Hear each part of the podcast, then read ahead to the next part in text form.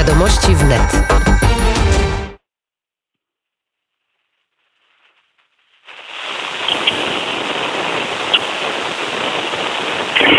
Dzień dobry Państwu, Rafał Brzeski. Kłaniam się pięknie i rozpoczynam wiadomości. Narodowy program szczepień przyspiesza, gdyż coraz więcej szczepionek dociera do Polski. Liczymy na większe dostawy w końcówce kwietnia, powiedział premier Mateusz Morawiecki. Jego zdaniem realne jest wykonywanie co najmniej 10 milionów szczepień miesięcznie. Według prezesa Rządowej Agencji Rezerw Strategicznych Michała Kuczmierowskiego jeszcze w tym tygodniu do Polski trafi ponad 1 300 tysięcy dawek, w tym 120 tysięcy nowych szczepionek firmy Johnson Johnson.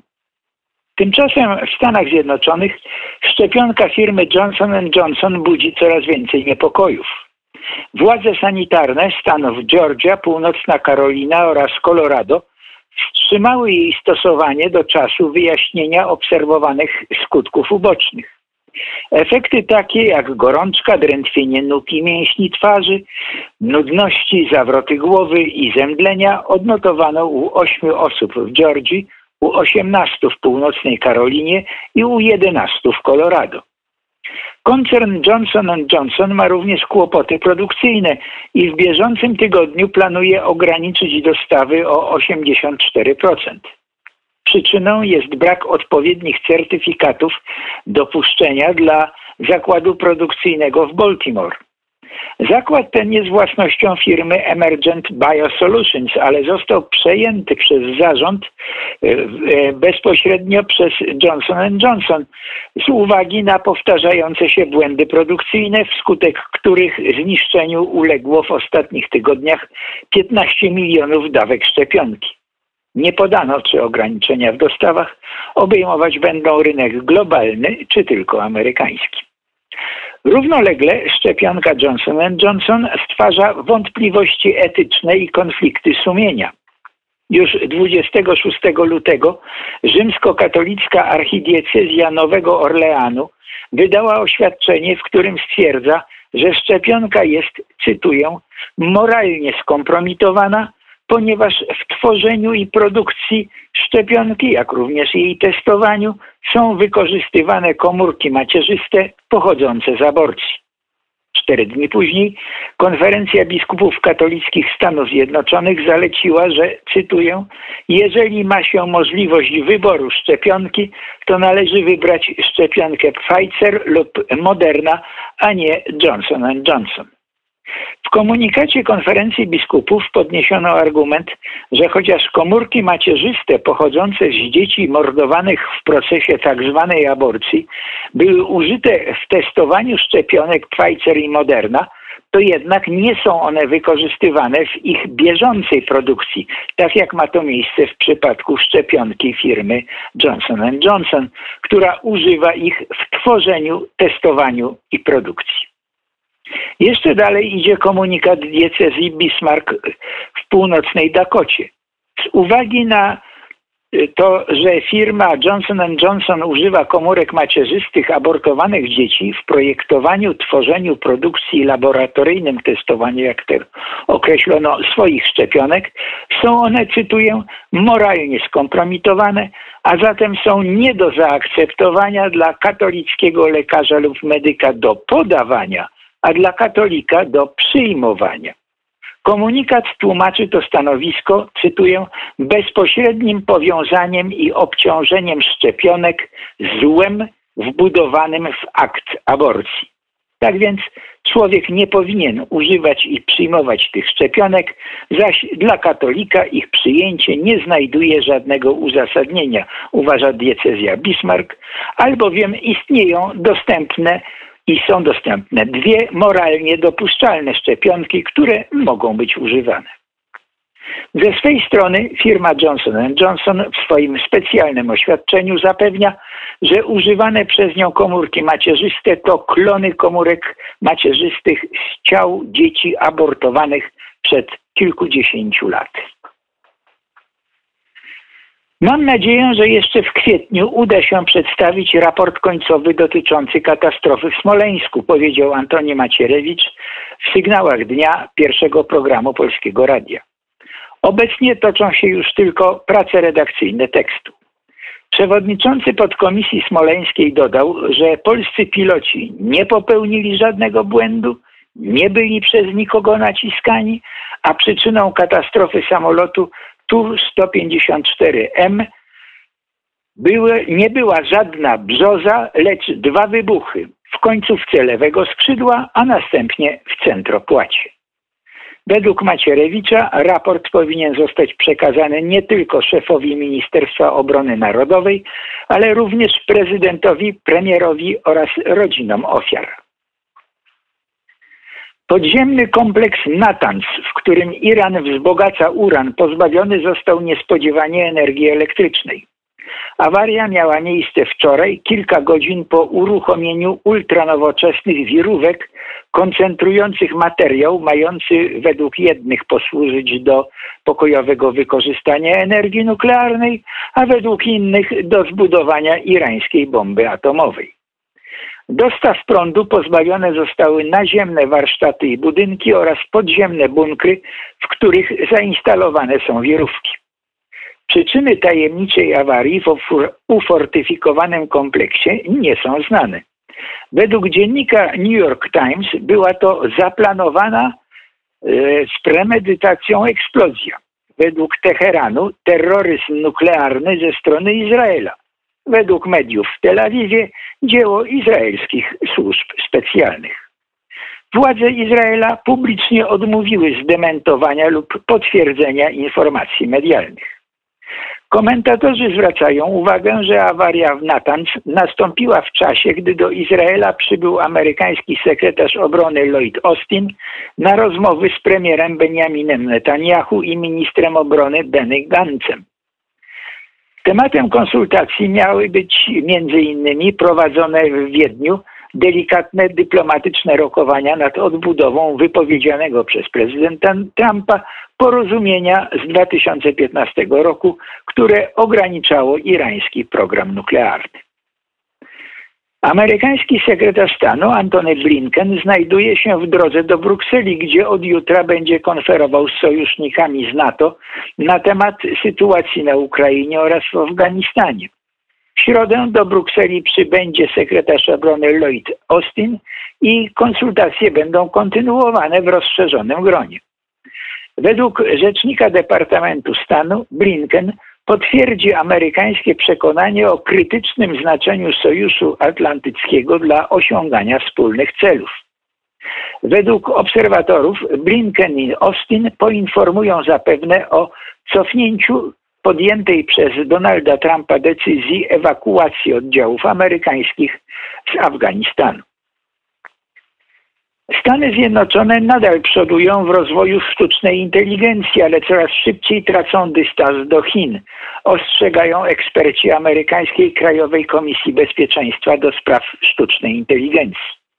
Przyczyną jest brak koordynacji badań i spójnej strategii, a tymczasem Chiny zbudowały wspólną strukturę łączącą siły zbrojne, sektor prywatny i ośrodki naukowe tylko w jednym celu prześcignięcia Stanów Zjednoczonych i to do roku 2030.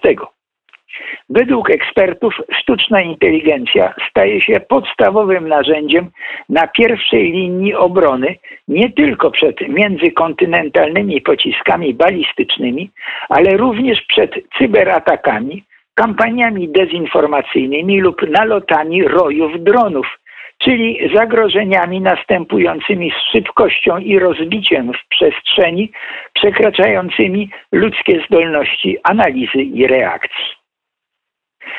Samochody o napędzie hybrydowym, jeszcze niedawno uważane za zielone, już zostały uznane za dinozaury i skazane na wymarcie. Zdaniem ekspertów przyszłość należy do samochodów w 100% elektrycznych, gdyż okazuje się, że hybrydy nie wytrzymują twardych ograniczeń emisji dwutlenku węgla planowanych przez Unię Europejską. Przemysł motoryzacyjny przewiduje, że zostaną wycofane z produkcji jeszcze przed końcem dekady i na marne pójdą dziesiątki miliardów euro zainwestowanych w hybrydową technologię. I na zakończenie wiadomość towarzyska. Sylwester Stallone, który pod koniec ubiegłego roku przeprowadził się na Florydę, w okolicę, gdzie mieszka Donald Trump, wstąpił teraz do klubu Mar-a-Lago założonego przez byłego prezydenta. Jest to prywatny klub, do którego wpisowe wynosi 200 tysięcy dolarów. Wciąż popularnego Rambo widziano w sobotę na politycznym bankiecie klubowym na 400 osób, podczas którego, jak poinformował Washington Post, zebrano około 100 tysięcy dolarów na kampanię republikanów. W rubrykach plotek o celebrytach w amerykańskich mediach można wyczytać, że przeprowadzka Rambo oraz wstąpienie do klubu Mar-a-Lago to demonstracja przeciwko postępującej bolszewizacji Hollywoodu. I to już wszystkie informacje, jakie na dzisiaj przygotowałem dla Państwa.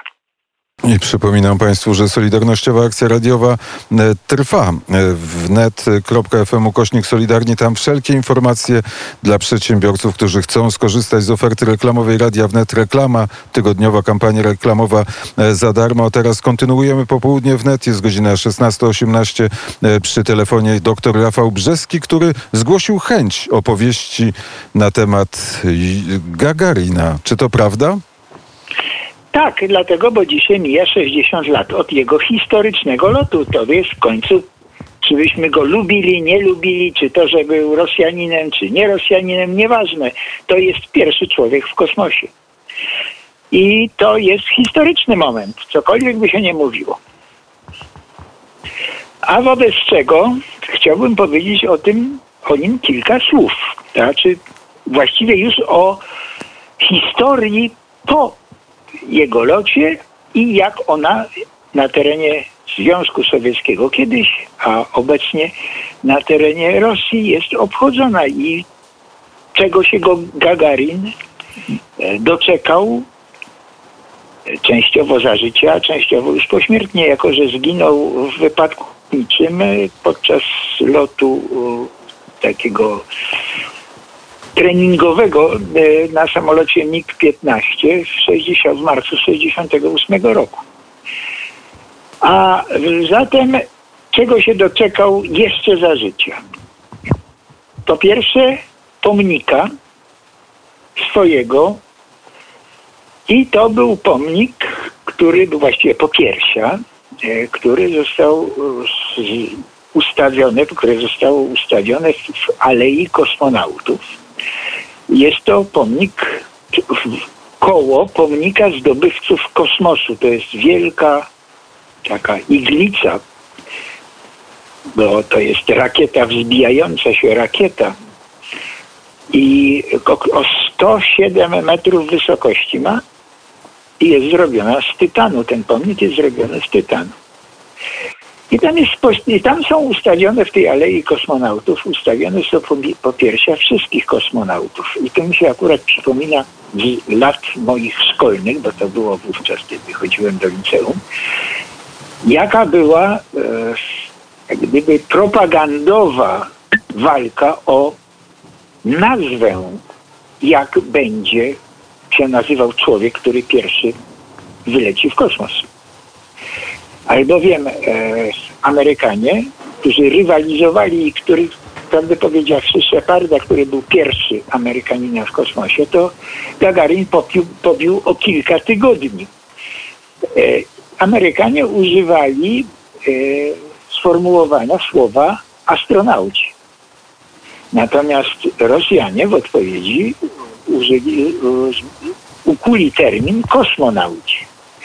No i z tego tytułu było mnóstwo pomyłek w Polskim Radio i w, w gazetach to mniej, bo była cenzura i w gazetach cenzura pilnowała, żeby nie było nigdzie astronauty, tylko był zawsze kosmonautem.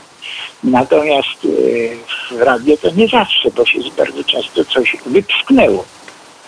No i, i, i był, był, cały czas, a do tego Radio Wolna Europa, które, no, i Radio Voice of America, które wtedy nadawały, a które trzy czwarte Polski słuchało. to e, podawały oczywiście amerykański termin astronauci. No ale zostawmy już tę, terminologię. Wrócę do pomników, bo pomnik Gagarina w Moskwie został odsłonięty w 80 również roku, ro- ro- roku i miał, ma 42 metry. A takich pomników jest y, znacznie więcej, a mianowicie jest na polu, gdzie nad Wołgą, tam gdzie Gagarin wylądował po swoim stu, locie, który trwał 108 minut i y, to było w zasadzie jedno okrążenie Ziemi i e, to tam jest obelisk. E, Jest obelisk oczywiście na Bajkonurze, gdzie e, skąd wystartował, a teraz to jest sobie w rosyjskim, e, w Kazachstanie, a to było ten, cały ten ośrodek lotów kosmicznych, właściwie startów przede wszystkim kosmicznych, a kiedyś był wewnątrz Związku Sowieckiego. Jest e, poza tym e, pomnik jest na miejscu, gdzie pod Moskwą, gdzie y, zginął y, y, Gagarin. Jest y, w miasteczku gwiezdnym, czyli tym Gwiezdnej Garadok, gdzie jest, y, mieści się treningowy, szkoleniowy ośrodek dla przyszłych kosmonautów. No i w kilkudziesięciu innych miejscach Rosji, a nawet na wyspie Sachalin. I tu mi się przypomina znowu z młodych moich lat pieśń Gallada, która powstała e, w środowiskach obozowo-szkolno-rajdowych, młodzieżowych, której była bardzo długa i odnosiła się do wielu elementów ówczesnej polityki międzynarodowej. E, I co tam Gagarin widział z kosmosu i co zobaczył, jak się zachowywał. Ja już jej nie pamiętam tego wszystkiego. Natomiast zakończenie było profetyczne i to zakończenie pamiętam, dlatego że wówczas wydawało mi się przed kilkudziesięciu laty, e, że to, jest trochę niemożliwe, ale nie wiadomo. I to zakończenie brzmiało: O chwała ci Gagarinie, socjalizm minie, komunizm minie, a twoja chwała nie zginie. No i wydaje się, że to jest prawda. O czym e, powiedział w 60. rocznicę pierwszego lotu w kosmos dr Rafał Brzeski. Bardzo serdecznie dziękuję. Dziękuję również i kłaniam się.